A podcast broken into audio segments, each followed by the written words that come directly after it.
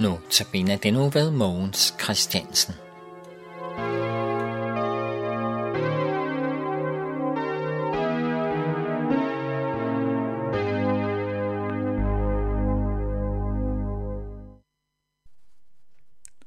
Vi har i går hørt lidt om helbredelsen af den blinde ved Jericho, og det vil vi også gøre i dag og i morgen. Teksten, som fortæller om øh, helbredelsen af den blinde, den står i Lukas evangeliet kapitel 18, versene 35-43. Det er på side 947 i den danske bibeloversættelse i det nye testamente. Jeg vil nu læse teksten. Da Jesus nærmede sig Jericho, sad der en blind mand ved vejen og tikkede. Han hørte en skare kom forbi og spurgte, hvad er der, der var på fære. De fortalte ham, det er Jesus fra Nazareth, som kommer forbi. Der råbte han, Jesus, Davids søn, forbarm dig over mig. De, som gik foran, truede ad ham for at få ham til at tige stille.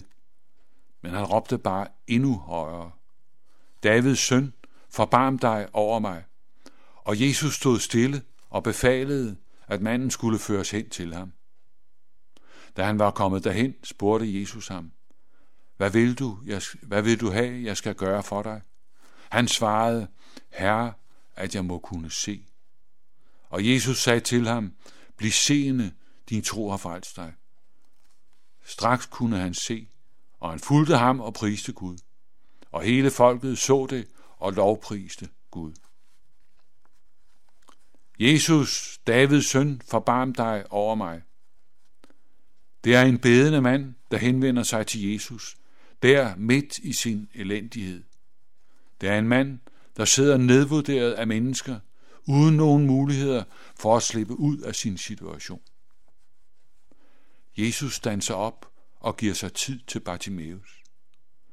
Han hører råbet om hjælp. Han har ikke travlt og haster forbi. Jesus tager sig tid til at hjælpe den enkelte. En hver, der kommer til Jesus med sit problem, bliver bønhørt. Ingen beder forgæves eller kommer til ulejlighed. Man er velkommen. Kom til mig, alle I, som slider jer trætte og bærer tunge byrder, og jeg vil give jer hvile. Sådan siger Matthæus. I salmerne lyder det, du ser ulykke og sorg. Du skal mærke dig det og tage dig af det. Den svage overlader sin sag til dig.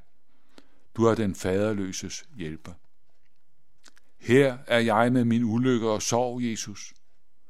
Den svage overlader sin sag til dig, Herre. Det menneske, der overlader sin sag til Herren, overlader også ansvaret til ham. Herren påtager sig ansvaret for ham. Og Jesus stod stille og befalede, at manden skulle føres hen til ham. Hvad vil du, jeg skal gøre for dig? Han, den almægtige, spørger, hvad han kan gøre. For Bartimeus var der kun ét problem. Herre, at jeg må kunne se. Det var Bartimeus' problem. Det var det, han gerne ville hjælpes med. Bliv seende, din tro har frelst dig.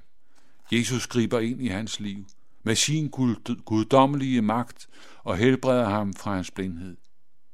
Det, som er umuligt for mennesker, det gjorde han, for hvem alle ting er mulige. Det guddommelige, ordet, skaber, hvad det nævner. Han gjorde ham seende. Jesus har gjort alle ting vel. Han får både de døve til at høre og de stumme til at tale. Da skal blindes øjne åbnes og døves ører lukkes op.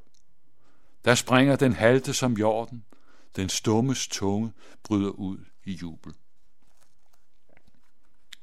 I Lukas evangeliet kapitel 8, i versene 43-48, der kan vi læse om kvinden med de svære blødninger.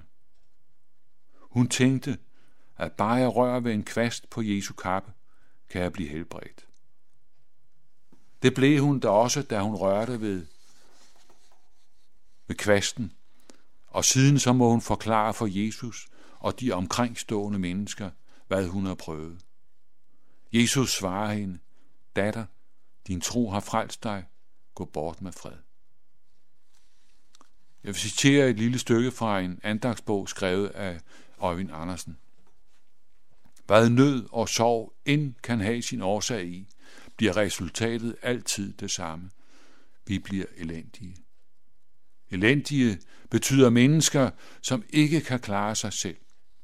Sådanne mennesker står ikke højt i kurs her i verden. Men de er på en ganske særskilt måde genstand for Guds omsorg og frelse. Gang på gang siger Guds ord, Herren tager sig, tager sig af de elendige. Det siger også, elendige folk, som elendige folk frelser du. Og her slutter mit citat. Troen på Jesus som den lovede Messias, som frelseren, det er den frelsende tro. Det er troen på Jesus, der redder os fra død og undergang. Bartimeus og kvinden blev bekræftet i deres tro på Jesus.